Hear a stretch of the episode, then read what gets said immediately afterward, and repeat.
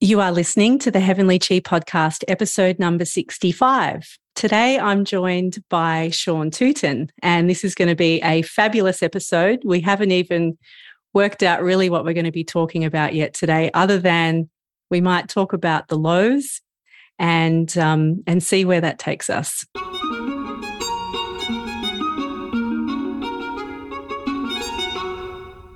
So, welcome to the show today, Sean. Thank you so much for having me. It's a pleasure. I've spent the last year and a half watching you online, and I first met you online. We haven't met in person, but I feel like I know you so well from spending so much time in your online classes. And there's so much, so much information that you've had to share, and such a broad background of just rich experiences that you bring to your Chinese medicine practice. Do you want to talk a little bit about how you got into Chinese medicine, and um, you know what what brought you to become a Chinese medicine practitioner? Uh, happy to. It's a crazy story. I was in my former life when I was a kid. I was a pretty serious musician, and so I went to college for uh, as a music performance major. There's no other good way to tell the story, so I just got to tell the whole thing. Um, and I heard on the radio one day um, something I'd never heard before. It's Mbira, M B I R A. It's um, indigenous music from Southern Africa. It's played on an instrument kind of called a thumb piano in, in the West. But uh, to make a long story short, I heard Mbira on the radio and I lost my mind and decided I had to learn how to play it immediately. And I dropped out of college and moved to Zimbabwe and um, tracked down some Mbira players to teach me how to play this thing in the middle of nowhere. Um, but that was at a time when official stats were hard to get, but it was it was in the area of like 60, you know, to 80% of working age adults, you know, 20 to 50 years old had HIV in Zimbabwe. And, and it was just, you know, I had friends that died in the year that I was there. Um, my teachers have since died. Um, and so when I came back from that experience, I really wanted to do something. And I didn't know what. I was pretty young. I talked to a couple of friends and colleagues who were kind of studying, and I didn't really know anything about Chinese medicine, to be honest with you. But I, but I had been studying Ayurveda and herbal medicine, and it was one of the few licenses that you could get to practice herbal medicine legally in the states. And that's what did it. So I I enrolled in uh, school and started a nonprofit organization basically at the same time. Um, and so while I was going to school, I was building this nonprofit in Zimbabwe. And my partner and I, my business partner and I ran it for almost 10 years, um, working with local NGOs and acupuncture and herbal medicine and um, anything else that we we could think of and it was a good project. I was pleased with with the work we did, um, but I think probably its more lasting impact is we it inspired a bunch of other similar type groups that we consulted with when we were first starting out. So now there's a number of these kind of organizations that do similar type work, whereas when we started, there was really nobody doing it. So I'm very proud of that. And then it just then you blink and it's 20 years later, and you've been doing this for two decades. I mean, that's you know that's that's that's how I ended up here and you've lost yourself in the medicine ever since. Yeah it works for me on a number of levels. I mean it's it's really beautiful inspiring powerful life changing work. And it's it's a real honor to kind of bear witness to people during their healing during their process watching them kind of go through it and come out the other end. Truthfully it's really one of the great honors of my life. But it's also a really really fascinating endless infinitely complex system and I love trying to figure out systems. I don't ever get bored.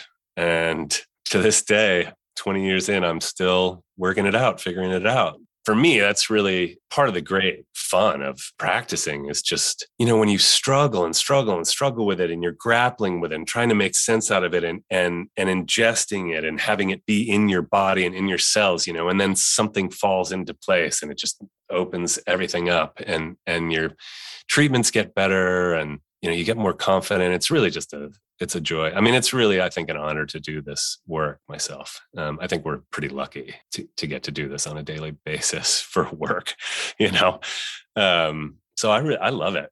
I mean, I'm sure you feel similarly about it. Ah, I mean, it's, you know, it really brings, really brings home for me when people say, do what you love for a living and you'll never work a day in your life. And that's exactly how I feel about my career, you know, as a Chinese medicine practitioner and and working with people they they come seeking help they come seeking guidance and support and comfort. You know they're in distress and we get to walk alongside them through that journey of transformation or healing for however long it is that they choose to spend with us. And it's so it's such an honor to witness their their transformations and their and their challenges and just the humanity of it all. And it's there's so much that's reflected in that clinical relationship with our patients. It transforms us as well, which I think is a really, it's a really cool thing because there's something that happens inside. Well, for me, this is my experience, but there's something that happens inside me when I observe and witness and share time in clinic with patients who some of them are right at the edge of their limits of what they can handle. And some of them have even peaked beyond that. And they're, they're, just like, I don't even know what this is. This is the abyss of something. Um, and to see them come from from these places of desperation to just feeling such joy and you know to be happy to be themselves again it's really quite something i don't even know that there's a word that does it justice it's quite profound and it's really it's such an intimate and a special space i think that's created if you're doing it right between practitioner and patient it never ceases to amaze me. And i work with all ages so the kids are really especially fun for me in my practice. You know as adults we may not be great at it. I mean shoot i'm you know i have hard days like anybody right? But we but we have some tools you know that we've learned and the kids just don't haven't really picked that up yet you know? So it's really raw and when they struggle they really struggle you know? And to to kind of hold that space and you know watch them sort of blossom i just find so i just i'm not, i never get tired of it you know? And i've got patients that come back you know these kids that i started treating when they were like 10 you know? And now they're 25 years old and they swing by just to say hi and that you know thank me again and stuff. It's i mean that'll make your day you know? It's an honor. It really is. It's such a it's really a gift. It's i feel very lucky just like you do, I feel the same way. I just feel like oh, what a blessing this is to be able to do this on a daily basis. Yeah, yeah, totally. And and also at the same time, you know, Chinese medicine is such a massive it's such a massive framework of history and different treatment approaches and different philosophies and it just feels so impossible to ever feel like you're even going to know 5% of it all. And that can sometimes feel so humbling as a practitioner that, you know, for myself, I've been I've been in practice for I think this is my 18th year in clinic. And sometimes I still feel like such a newbie. I'm just like, you know, which is fabulous and also quite terrifying sometimes because it's just not possible to know it all. You, you'd, oh, you'd, spend your whole time just with your head in books and talking to people, and, and then you would have no time to practice on patients. Yeah, it's humbling. I mean, to say the least. Practicing medicine is humbling, you know, because it's so, it's so vast. It's just so vast, and and I feel like that all the time. I mean, I I, you know, I'm 20 years in, and I still to this day. I mean, I think the only thing you pick up from from that is some degree of confidence. You know that you that you'll be able to figure it out, or that you can find a pathway forward. You know, for your patient. But there has never been a day in 20 years where I've gone in thinking like, oh, I got this all figured out. That's that's just not a that's not a place that you come from in practicing medicine. I think I, I I think it's too big. I think it's too complex you know, when we're honest with ourselves, we don't really even know how the body works yet. You know, uh, we're still trying to figure that out, much less how to treat everything. So you you have to I find I have to go back and and remind myself to be compassionate and that there's a reason why they call it practicing medicine. Yeah, it's not called nailing it. yeah, it's the right. It's not called like, you know, nailed it, nailing medicine. it just it just isn't. But isn't it a I mean, I don't know about you. I find it a very very dynamic and exciting place to be when you have enough confidence that you feel like you can you can find your way with a patient but you always have to be on your toes you know and you always have to be humble and you always have to really listen and you always have to really pay attention. And it forces me at least to i mean practicing is it it's a meditative practice for me. I mean that's that's one of my favorite things about going to work honestly is is you know you just get in this really meditative space i don't know it's just a wonder i mean really you know it's i, I am still amazed I still get amazed all the time that that it that it works as well as it does. I mean, it does not. It, there is not a day that goes by that I don't think to myself, I stick needles in people for a living. That's my job. Like how bizarre, you know? Where, where did that ever come from? And now it's old hat, you know, but but every day it still occurs to me like this is this is so weird. I, I it's so know, crazy. I, it's so crazy. And and it, you know when you have that that perspective, when you kind of take that step back, then it it totally it totally makes sense when you meet people for the first time that don't have an experience of Chinese medicine. They're like, you stick needles in people and that's your job. Like does that yeah. even work? Right. You know like it and if you've never heard of acupuncture or you don't know anything about it of course that's a legitimate question but for someone who's been practicing for for 20 years when people are like well, does it even work? It's like well I don't know. Like, what have I been doing for the last 20 years? right. I, I, I, would like to think so. I've been doing it for the last 20 years of my life. I think if it didn't work, I would have given up a while back, you know? I mean, it's so fascinating because it kind of bridges. I mean, there's a real, there's a, obviously a very medical element to it, but there's a shamanic element to it. There's a, there's an energetic element to it. There's a loosely, I would say there's a, a, a quote unquote spiritual element to it um, you know, in terms of the fact that we're kind of always paying attention to the the the whole person, the spirit, you know, the emotions. It's so vast and endless and and fascinating on all levels you know? I mean you've you've listened to me for a year you know? I you you know me i can go on and on and on and on and I'm not shut up if, if people give me a chance you are a great guest for a podcast it's fabulous. i just talk about it for ages you know? Because i i just think it's so beautiful such beautiful medicine. It is. And i'm certain you have the same experience right? We I, I usually end up with all the patients that have been through everything else right? This didn't work, that didn't work. They saw this specialist, that specialist. They flew halfway around the world, you know, and they and a lot of times they just kind of gave up and there's no other they have nothing else to do, so they end up at our doorstep, which is great. Those are the people I want to you know, I like hard cases. I like intractable cases that nobody else can get anywhere with. I, I, don't I don't think it's me, but I think the the work, the process, you know, the the the medicine changes people's lives un, unquestionably for you know dramatically. And sometimes like overnight never ceases to amaze me really. It's it's pretty incredible.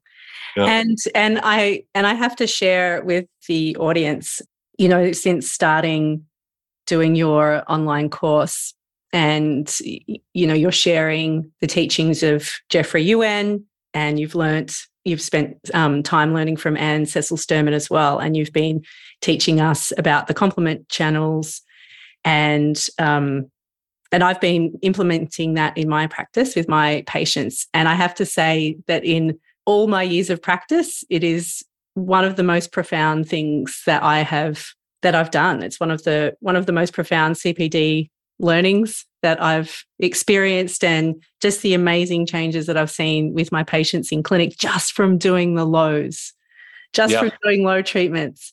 Uh, it's it, it really just astounds me like how did i how did i ever get any results with my patients without doing this stuff and of course you can because um, yeah. there's there's lots of different styles and and lots of different um, ways that we can support our patients um, and I think it you know, I think me learning about the lows coincided, you know, the timing was really great alongside everything that's been happening with in the world with this virus and vaccinations and all of that kind of stuff. The, the lows have really been a great support for my patients um, during that time. And um, but from my understanding, that was not your first flavor of Chinese medicine that you kind of focused on and, and practiced in? No, I had the I had the same. I mean, it sounds like I kind of had the same experience that you did. I mean, I, my experience with this was, um, you know, I like to I like to figure out systems. I like to work really hard. You know, sometimes to the point of being a bit of a workaholic, but I I like pouring myself into it. And so I was trying to, you know, reading everything I could get my hands on and asking every question of every person that I could find, trying to kind of make sense out of all of this. the, You know, when I first started learning it. And I ended up studying with a Japanese teacher who I quite like and have a lot of respect for because he was one of the few people that I could find that could answer my questions in a way that made any sense if I'm be, if I'm being completely honest but I continued to sort of struggle with it and in, and in my mind you know when I think about this it was like I was sort of playing this weird game of Tetris and I sort of had all the pieces, but I couldn't figure out how to, you know, fit them in, in their places. You know, when I really encountered Jeffrey's work and Ann in particular, you know, her teaching, I mean, I, I truly think Ann is, you know, a, a real gift to Chinese medicine, honestly, because I, I, don't I don't think anybody else has ever sort of distilled and digested Jeffrey's work in the same way that she has. But she turned a key you know, she just turned a key and it's like all of that struggle of literally 10 years of trying to figure this out, you know, it, for, for me, it really, it felt like it just fell into place pretty much overnight, you know, and uh, which I will be forever grateful for.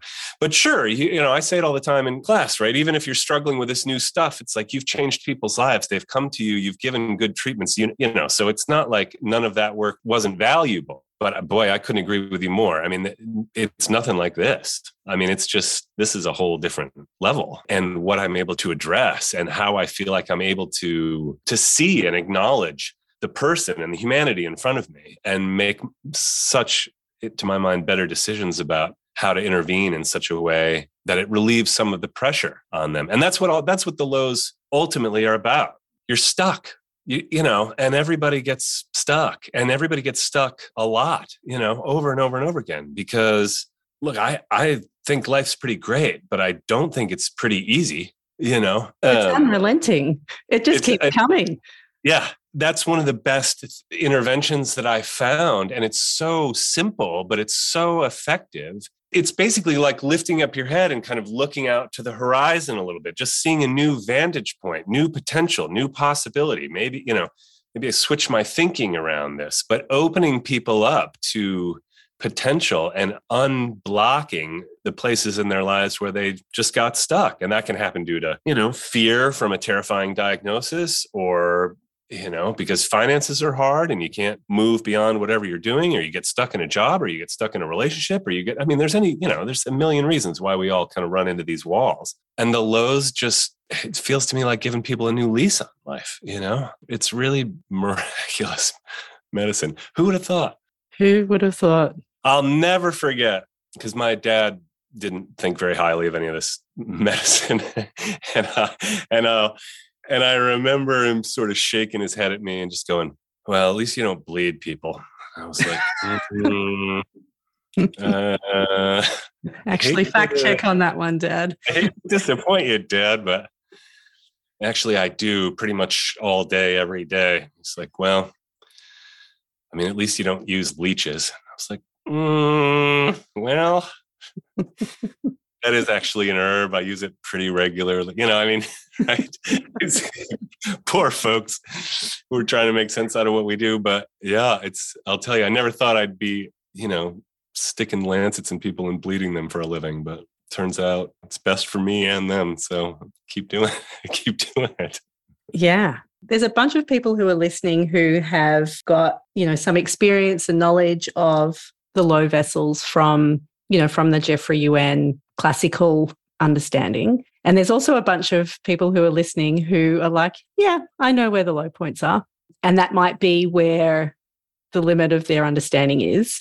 what would be your elevator pitch explanation of what are the low vessels for? What do they do? How do you use them in clinic? Oh, it's really, that's a great question. It's really simple. Look in your Chinese medical textbooks. This always drove me crazy, right? You look up a point in one of the textbooks and it tells you it does 18 million different things. And you think to yourself, well, how can this one point do all of these different things? And what they neglect to mention, and I don't understand why, is that you know it has to do with technique. It's not you can't just stick a needle in that point and decide it's going to do whichever one of those 27 things you want it to do. It's how you treat the point. So whether you need it shallowly or deeply and which direction you rotate it and you know which direction you needle in, in relationship to the flow of the channel and on and on and on and on. But for low points the answer is really really simple. All of the emotional indications that are given for any low point those don't work clinically unless you bleed the point. That's the key you know and nobody is taught that which i think is just a crime you know because they simply do not have those energetics that is a function of bleeding now just you know because people I don't know what they, you know, they can have some picture in their mind. We're not talking about draining blood. We're talking about a little lancet and, and some a few drops of blood out of a point. But that blood contains that emotion. You know, we we imprint our emotion and memory onto blood. Emotion and memory is yang. It doesn't have substance. It's ethereal. You can't hold on to it. You can't touch it. It needs yin. Everything needs both yin and yang, right? So that emotion, that memory gets imprinted on the blood and it's stuck there circulating through the primary channel system. So you come back to it every day. I don't like myself. I don't like how I look. I don't like, you know, my body. I don't like my job. I don't like my life. I don't like my whatever. Right. And just every day. Well, if you bleed that out of the low point, you literally release that stagnation. Now, they might come back to the same place. They might still not like how they look and not like their job but at least they have a fair shake you know we've we've taken off sort of one layer you know of this accumulation like a film over your eyes that's not letting you see clearly not letting you see the truth not letting you see that potential. And you clear that out and then people have a chance to rewire themselves essentially. I mean what it is is basically neuro neuroplasticity training. I mean you know tr- teaching the mind how to you know how to build new pathways right? New circuits. For anybody who's listening who's never done a low treatment i mean the simplest treatment is you know bleed the low point. You don't even have to do all this other stuff. I mean it's it's well worth learning. It makes a huge difference. It will improve your practice dramatically if you do. But if you just bleed the low point itself, I promise you, you'll see dramatic changes with all kinds of mental health conditions. And just because I'm a perfectionist, you'd have you'd have to do it on the opposite side from this from the pulse, from the side that you take the pulse on. So if you take the if you find the pulse on the right side, like the lung or the spleen or the pericardium, you bleed the low point opposite side. Just a warning to anybody who hasn't done this before. I have I have to. Um, and in this system, the the right hand side Chir pulse is triple heater and pericardium, and the left hand, yep. the left hand side Chir pulse is kidney and bladder. Yeah, yeah, and they're really the same. I mean, all, all that is is semantics. You know, when we talk about kidney yang on the right, you're talking kidney yang is expressed in this world, in this iteration via the Sanjiao. It's the Sanjiao that's moving that Yuan Qi through the system. So it's not really different. Um, it's it's really just how it's described. Um, but yeah, you just look opposite the side of the pulse, bleed that, you know, get a couple of drops of blood. Usually it'll be pretty dark. You know, you're looking for a you're looking for signs of blood stasis. You're looking for spider veins or you know darker skin or something to indicate that the blood is static. Um, but you know this is the kind of stuff that blew the roof off when i finally understood this you know. When we're talking about blood stasis we are talking about static blood being held in low vessel networks. That's what blood stasis is. It's not just blood that's sitting in your primary channel not circulating. That doesn't happen. I mean unless you got an embolism or something. Um, that's that's what we're talking about this stagnant blood it's like it's sitting there it's it, it's visible it's it's there in you know in the low channels or the body's even just made extra parking space for all of this extra you know, unprocessed emotion and life experience that, hey, we're just going to park this and come back to it later. But there's no real access to the blood substance. And so, even in a patient who would present as blood deficient, sometimes you can help the, the body to get better quality and more blood happening once you get rid of that the stagnant blood from the lows. Yeah, because it undermines the I mean, I you know, the spleen and the stomach are the source of postnatal life, right? So if you're going through your life and you keep running into the same emotional stasis and blood stasis and emotional stasis or spiritual stagnation are all synonymous. They all mean the same, they are one and the same. It's not only that you you know, you've run into these walls, but then the spleen and stomach lose a little bit of their inspiration to make more resources. Why bother? What difference does it make? We keep running into the same thing, right? So if you allow some of that out and create space for it, and there's new potential, and there's new openness, and there's new possibility, then the spleen and stomach kick in in response to that and make more blood as a result. So it's the you know, it's the same idea as Tao Hong Si Wu Tang, right? Invigorate blood in order to nourish blood. And this is the same idea, but it's frankly just better than, than Tao Hong Suwu Tong. I well, mean, I don't. It's immediate. It's it so happens. and it's so powerful, you know? Yeah. Even just you do one. And I had a patient the other day, really, you know, kind of sensitive. It was a new patient. I didn't want to do too much. I'm always fairly sort of reserved with the first patient. I just want to see how they respond. I don't want to overdo it with them. I did one you know, one low vessel. And I didn't even do the whole trajectory. I just bled the point, put in the blood regulating point, did some moxa, did a little gua sha, came back the next week, was like, I don't know what, I've never had a treatment like that. No one's ever done that to me before. I don't know what it is you're doing, but whatever that was, it was incredible. Like I had one of the best weeks I can remember in my recent life. Yeah, slow vessels. I mean, it's it has nothing to do with me, right? So I, that's why I feel so I, I I'm just so exuberant when I talk about it because if I thought it had anything to do with me, it'd be different. But it, I know full well it doesn't, you know. So it's just this incredible, amazing medicine that I get to perform for people. You know, it's it's sh- shocking. It's just beautiful. It's really such potent. Yeah. Medicine.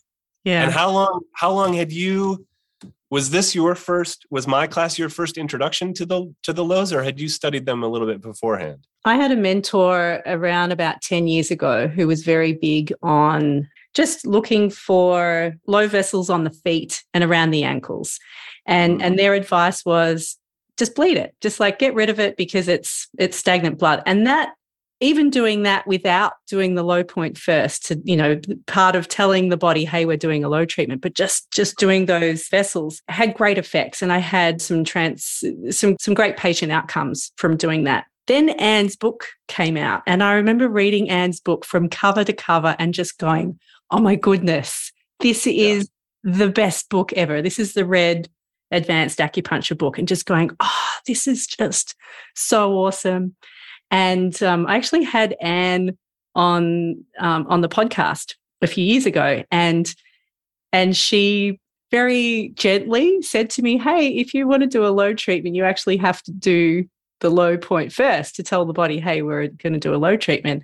And um, and so I started doing that and noticed that things got even better, but I still wasn't quite. I didn't have enough of the context and the framework because you know anyone who's got that red book, the um, Ann's book. It's it's much more of a how-to book rather than a why book. Yeah. Um, yep. And so your class has been kind of like the final piece of the puzzle for me of like, oh wow, okay, yep, now I get it. Now I really get it.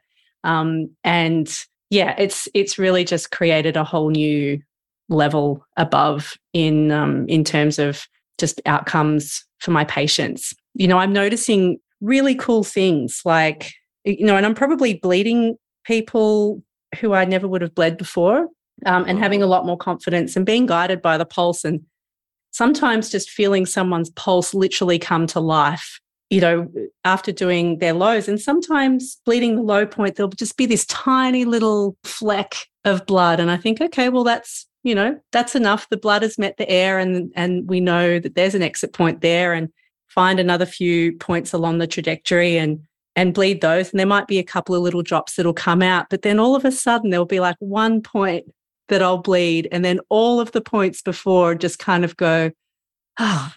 Oh. and there's like a whole bunch of blood that comes out. And you kind of got to be ready with yep.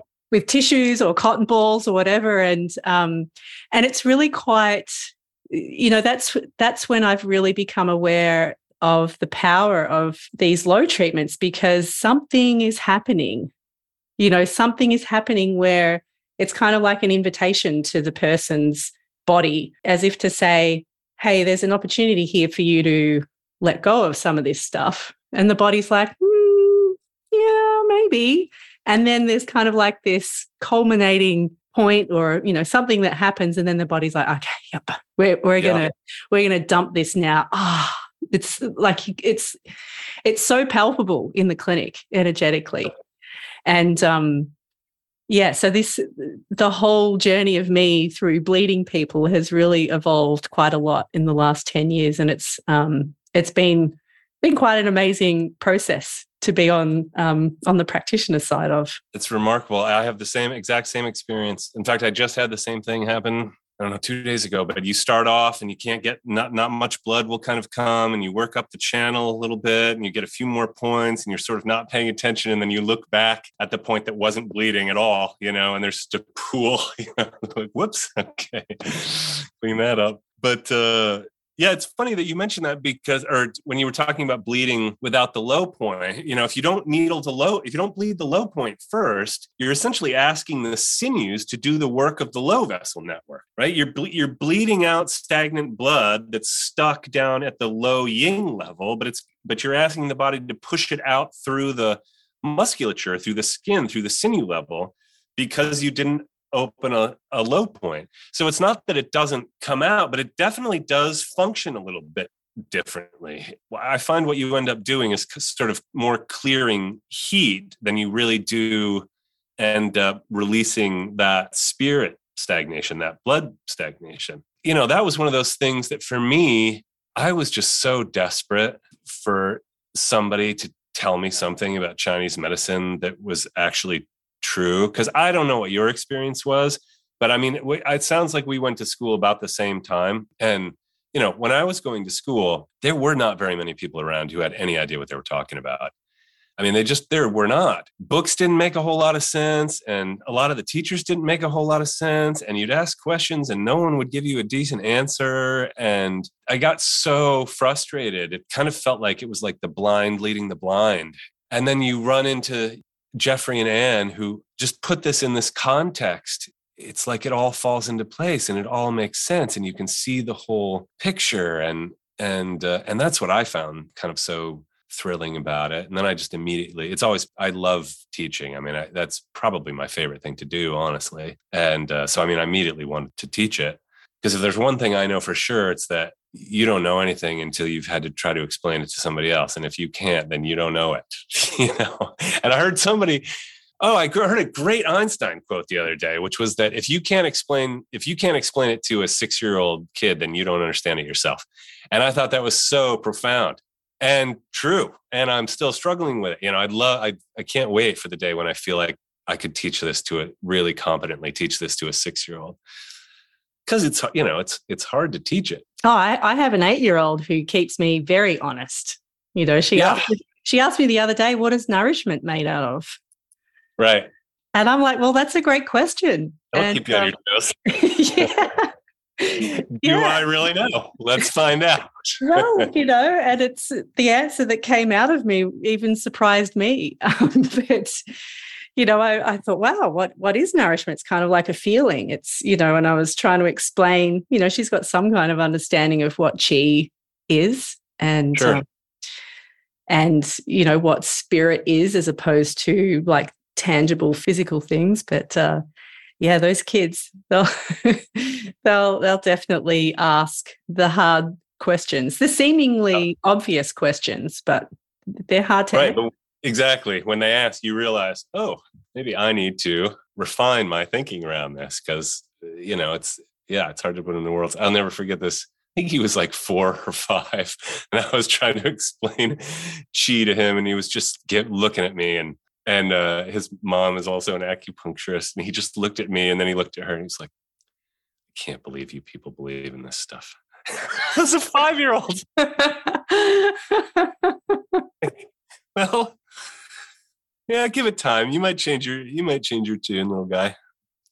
I mean, that's I always found that to be a struggle with trying to explain chi in the first place because it's it sounds like you're a lunatic. It sounds like you're talking about magical, you know, fairy tale energy. And I just I tend to I I fall back on, you know, when people say they've run out of steam. You know, what is what does that mean? If you you use that expression, you've run out of steam, it means you're deflated. It means there's nothing like propelling you. There's nothing filling you up. There's you know, it's like one of those weird blow up guys in car dealer lots you know they're they're just totally deflated right and you put air back in them and they come back to life well that's that's what chi is is that steam that pressure that life that energy that breath you know that that keeps going. But I think about this all the time. Like, I don't think that occurred to me till maybe six or eight years into this. I was still thinking some mumbo jumbo, you know, some kind of weird new age thing that uh, somehow other people, you know, people who did Tai Chi all the time knew about, but didn't didn't relate to regular people. And it's like that's what I think is so special about Chinese medicine is that it's it's a medicine of reality. It's a medicine of observation. It's a medicine of life. It's a medicine of nature. It's based on reality. It's based on human experience. It's it's not divorced from that you know? And so we can practice a medicine that yeah i can you know i can help your your ankle or your whatever you hurt yourself or some injury right? But I, I just i find it so important to remember in clinic that these are all of us are human beings having a human experience. It's complex. It's complicated. You know with all these kinds of different things. Or you look at addiction medicine or addiction science like well people are addicted to this stuff. Yeah but why? What like why are they addicted? What are they actually really trying to get from it? Is it just that substance that they need in their lives? I don't believe that. There's a reason why we do these various things you know? And if you get to that level the amount of change that you can help people with is exponential you know, rather than just kind of putting a band aid on it. It's like somebody who's a heroin addict and you give them methadone. Like, that's fine. I get it. I see the need for it. I'm not, right? I understand, but you can't tell me that that's an answer. That's not a treatment. You know, there's a reason behind that. And that's what Chinese medicine is, excels at, I especially the luos because I think everything is emotional. You know, we we do things for emotional reasons. We're emotional creatures. Every choice we make all day long, whether you're going to slow down or speed up, or how much time you have with your kids, or what you're going to spend your time doing, every single choice you make, why you eat what you eat. I'm going to let myself have this, you know, sugar for lunch because I'm stressed or anxious or down or tired. Right? Those are all emotional responses. It's not the sugar's not the problem. It's the emotional experience of being human that's the challenge. And when you start to work with that, and you can see some of that pressure just lift off people, you know, so that they, it's like they have a fighting chance. They just, they have the potential, you know, to become this sort of evolved version of themselves. I mean, that just to me, it's an honor and it's a joy to watch. And it's really special. It's really, it's really special medicine that way, you know, and I, the luos are usually at the heart of it for me because that's where I think where most of us are coming from. I think that's the reason we do the things we do is because they have some emotional meaning for us. And well, you free that up and you know, you've seen it. It changes people's lives. It's spectacular. Yeah. It gives people so much space and it just gives them options to to be different, you know, to kind of reinvent themselves in in a different way. Or as we see sometimes, they reinvent themselves in almost the same way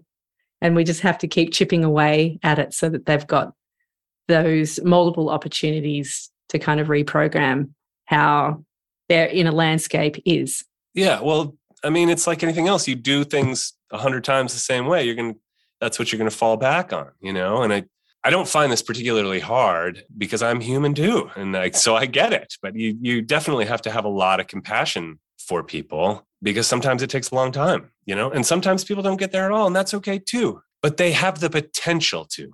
And even if they kind of, I even find you know, that if people kind of end up sort of back in their ruts, you know, or making the same old, kind of old decisions, even the the reality that they kind of questioned it for a second, you know, that they let themselves kind of think, well, maybe it is possible, or maybe I could do something different, or maybe I don't have to be beholden to, you know, whatever it is for the rest of my life. I think that's can be really pretty potent stuff because we forget. We see people for however long and then we don't we often don't see them again. You know, so you have no idea what direction life took them in and and but a few of those people have come back. Few people I barely even remembered. You know, like I, we had so few treatments together. It's like it wasn't a big part of my mental history of my practice. And then they'll write me a note or call or email after 10 years or something and just say, you know, I just wanted to thank you because the work we did together was like transformative and it changed my life. And I'm thinking, I, I don't remember what we did, you know? You came in three times. It was 15 years ago.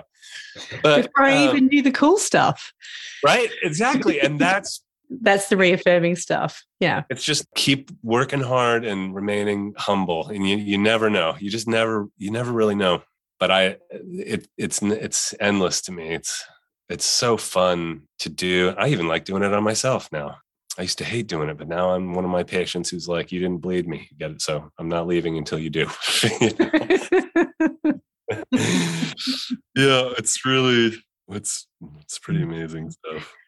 Yeah, I wanted to circle back to um, a comment that you made earlier about back when you and I learned, you know, around the time that we were at school, and then you know we were new graduates and we're out in practice, kind of like I don't know what I'm really doing here, and you know, you we'd had a decent enough grounding in acupuncture to be mostly effective for most people. You know, something that was an experience for me in in my first, oh, at least probably five years in clinic, maybe even longer, was it was quite a, a frequent question that would come up for me internally. You know, am I doing a good job? Am I you know, what am I doing here? Am I, you know, who am I to be treating these people? Am I even doing anything? Am I just sticking needles in people? And, you know, is it okay that that I'm not entirely sure on what's happening here I don't have the confidence yet? Because um, I know that there's lots of students and fresh graduates who are listening to this episode right now. And I wonder, you know, could you share something about that? About your experience and and maybe what's your reflection on that now i relate to and you know sympathize with all of that because um, I I obviously experienced it myself. I'm a little bit. I feel like I'm I'm lucky. i have basically uh, my whole life kind of been a jump in first kind of guy and fi- you know figure it out later there's something to starting a, a, medical practice out at you know year one when you're straight out of school. I mean it takes a little bit of nerve. It takes some degree of confidence that you know i've taught a long time and some people don't have. And it is a challenge for them and i've seen it you know and it takes it can often take kind of take them a little bit longer to sort of get comfortable with it and and and get started. But i'll tell you and i i will absolutely stand by this to this day as the way that I can keep working, you know, for 20 years because it is hard and it is a lot of responsibility and it is can be kind of weighty. But I always just fall back on a couple of core principles. One of them is work really hard. You know, don't slack on it. Struggle with it, grapple with it, wrestle with it, try to figure it out, try to make sense of it, you know and ask. And and if people give you nonsensical answers that don't make any sense then go find somebody else you know and keep like working with it until it really settles into your cellular level you know when it's in your bones when it's really in in your body. That's your responsibility i think as the practitioner. That's that's the responsibility of the practitioner to work with that within themselves. But uh, if you've really truly done that and secondly if you are working with people from a place of genuine love, I would say, and compassion and empathy for the human experience, which, you know, like we all know, sometimes is transcendent and other days is just an absolute nightmare, then you really can't go wrong. I mean, if you're coming from those two places, you're really, really struggling with it to the best of your ability to make sense out of it, to formulate treatments that are appropriate, that feel right, that address what your patients need. You work really hard at that and you come from a place of, you know, with a good heart and a lot of compassion. then I I really think you can go home and sleep sleep okay at night because there is simply nothing else to be said. And I get it. Trust me, I'm an I, I'm an anxious person. I angst about things. I worry about stuff. I'll, you know, gotten better, but I'm still totally anxious person. So I understand it. I get it. But what else are you going to do as a human being, right? You've done your best and you've worked from a good place and you've come from your heart. You are working for the highest, best interest of your patient. That's your goal. Then you can't lose. What you really can't lose. What, what, what else are you going to do? That's the best we can do. And I remind students all the time the best surgeons in the world lose half their patients. All, they lose patients all the time. You know, the best cancer care centers in the entire world lose patients all the time. Jeffrey Yuen loses patients all the time. Medicine is hard. There's just there there is no way around it. And there is no God in medicine. That's beyond us. The God and nature heal. We're just tools. We just help the process along that's all you can do. You know, you, I'm sure you've experienced, I'm sure everybody's experienced this, right? I certainly have, where you think, like, oh, I don't know, I'm not sure how that went. I'm not sure if I did the right thing and what, blah, blah, blah, blah, blah. And then they come back and they're like, you changed my life. Well, okay, you know. And then there's, I mean, on the flip side, there's treatments where I think, like, I am killing this. I, like, I got this one you know like nailed it absolutely nailed it you know and then you next week you're like nope no i didn't not at all. Okay. Back to the drawing board. You start over, right? And you got to recenter and you're like, I'm doing this for the very, very highest interests of my patients. Boy, I tell you, you do those things, and I don't know what else you could do. I, I don't think there is anything else you can do. You, you have to kind of go easy on yourself a little bit because life is what it is and nobody's perfect. And I'm frankly a little bit of a medical nihilist when it comes right down to it you know really what we're doing is sort of helping people through the struggles. There's no end. There's no you don't hit some place where you're like oh I've, i'm healed. That doesn't happen. That's not a thing because you keep unless you're dead if you keep living then we keep healing. That's how that's i think they're kind of synonymous with each other almost you know? So there's no end point you know and you you're just helping people through you know really tough patches in their lives. That's the honor of it. They come to you at their worst you know, when they're like, don't know what else to do. Think about what an honor that is, you know, for another person to kind of offer themselves into your hands in that point in their life. I mean, I take that very, very seriously as a practitioner, you know, that trust that they've put in me, that responsibility that I have to, to hold that space for them. I think that's a really beautiful and spiritual and remarkable experience to have with another human being. I value it a great deal and I take it very seriously. But you're going to screw up. I mean, that's, you know, you can't be breathing and think you're not going to make mistakes. That's uh, those two things are incompatible. If you're here, you're going to make mistakes. So, you know, give yourself a break. What are you going to do? You just you own it and you continue to work hard and you move on, you know, and you, and you learn from it.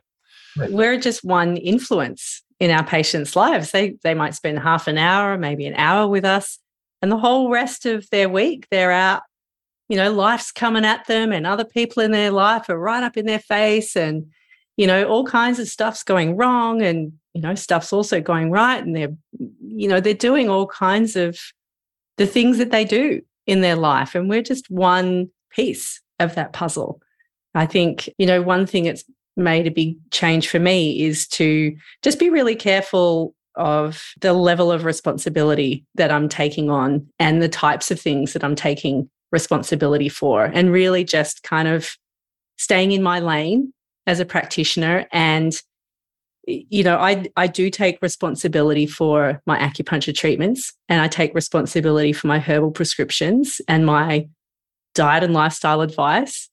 And if people take that on or not, or if they do all kinds of other weird stuff. They might self prescribe stuff. They might go out and, you know, eat fast food and stay up all night and do all kinds of stuff that's going to potentially mess with what I've done. But I need to be mindful that I don't take responsibility for everything. And that also means not taking responsibility for successes that aren't mine as well.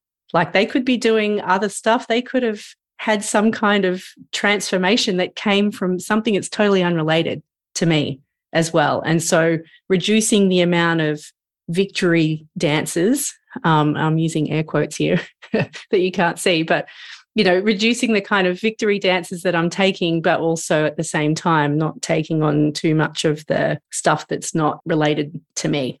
And at the same time, you know, using that data, if people are coming back, they're like, I had a really shit week and I didn't take my herbs, they're disgusting. And I just spent all weekend in bed.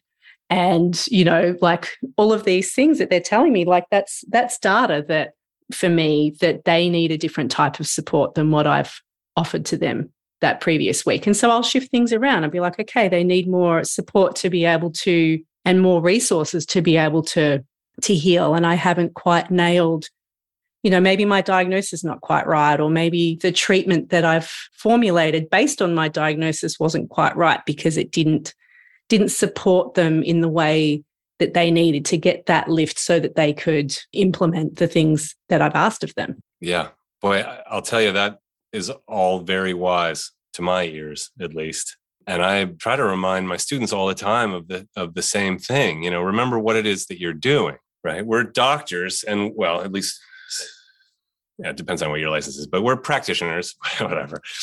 Uh, but we're not living their lives.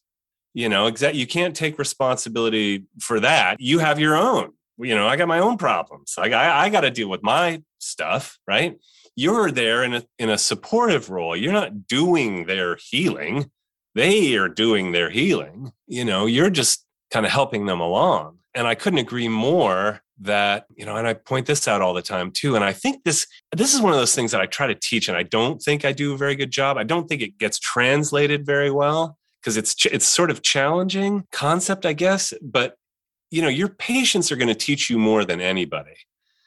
But you have to pay attention you know and when we get in this mindset of like either we're we've got it all figured out we know exactly or we put p- patients in a box we see a couple things and we we diagnose them right away and kind of close off other potentials for things that we might have missed or things that might be a little more nuanced or subtle right then we're not seeing how they respond to the work if we're not paying close attention to that and and allowing that to clarify how we move forward with them you know, then I think you're doing them a real disservice because the, the, you know, it always comes back to practicing, right? I mean, the key is like you do you do the absolute most right thing you can come up with, and then you see, and then you see what happens. But you have to pay close attention. You have to adjust. You have to be open enough as the practitioner. You know, you have to be humble enough as the practitioner to to get that feedback and allow it to transform you you know so it's a constant you know relationship with the patient that way and that they're you know they're teaching you everything you know really i mean they, there are some days when i'm like there are a handful of patients where i think to myself you know i probably should be paying you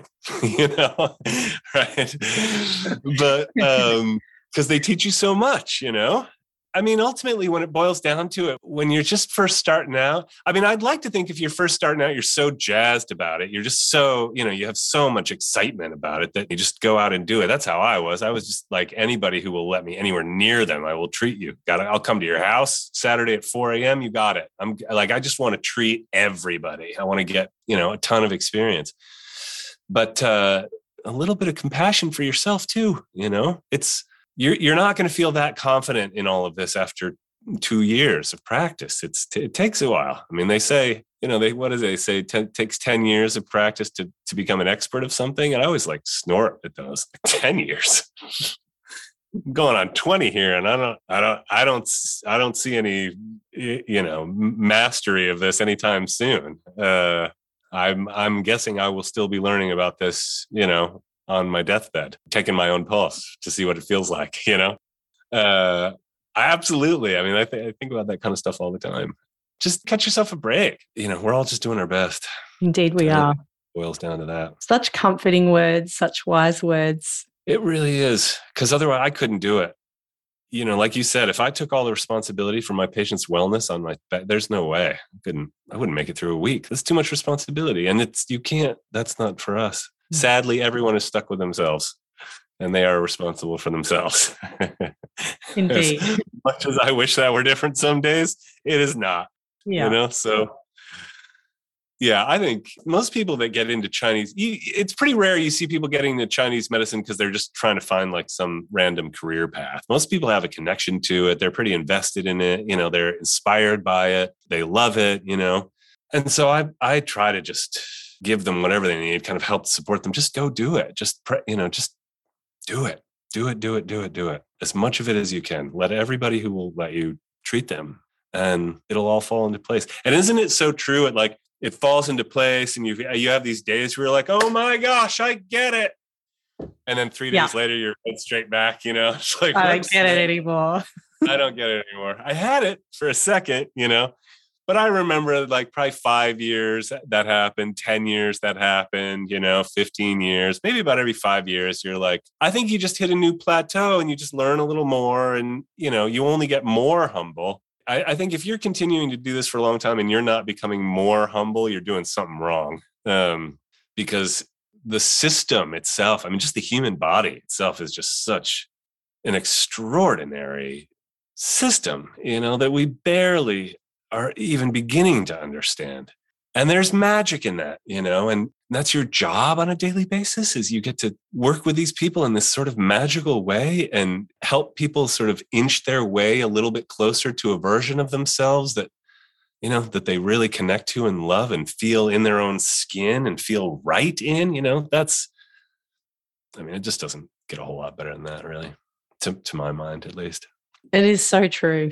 It is so true well, thank you so much for joining me today, Sean. It has been an absolute pleasure. pleasure.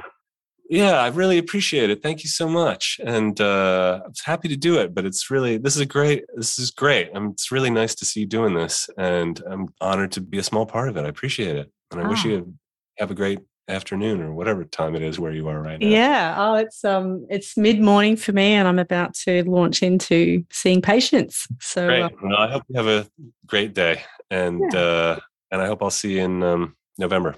Yeah. So, November, for those who are listening, um, if you're in Australia, Sean is coming to Melbourne in November to teach an advanced practical class um, covering the primary channels, sinews, and luos. Um, so, if you've done any online training with Sean, if you've been exposed to Jeffrey or Ann's teachings, it would be a great class for you to come to, and that's November 18 to 20 in Melbourne at the Australian Shiatsu College. And I'll pop the details on how to sign up for that below this episode if you're wanting to check that out.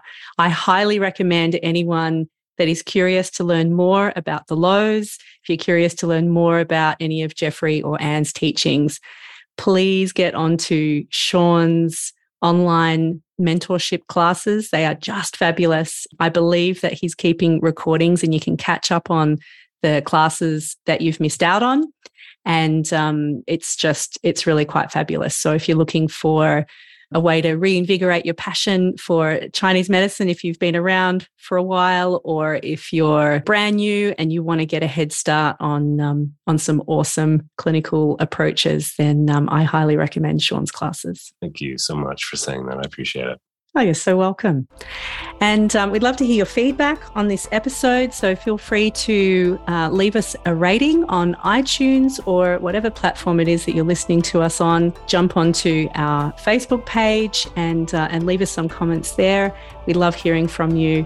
And um, we hope you're doing well and stay tuned for the next episode. Bye for now.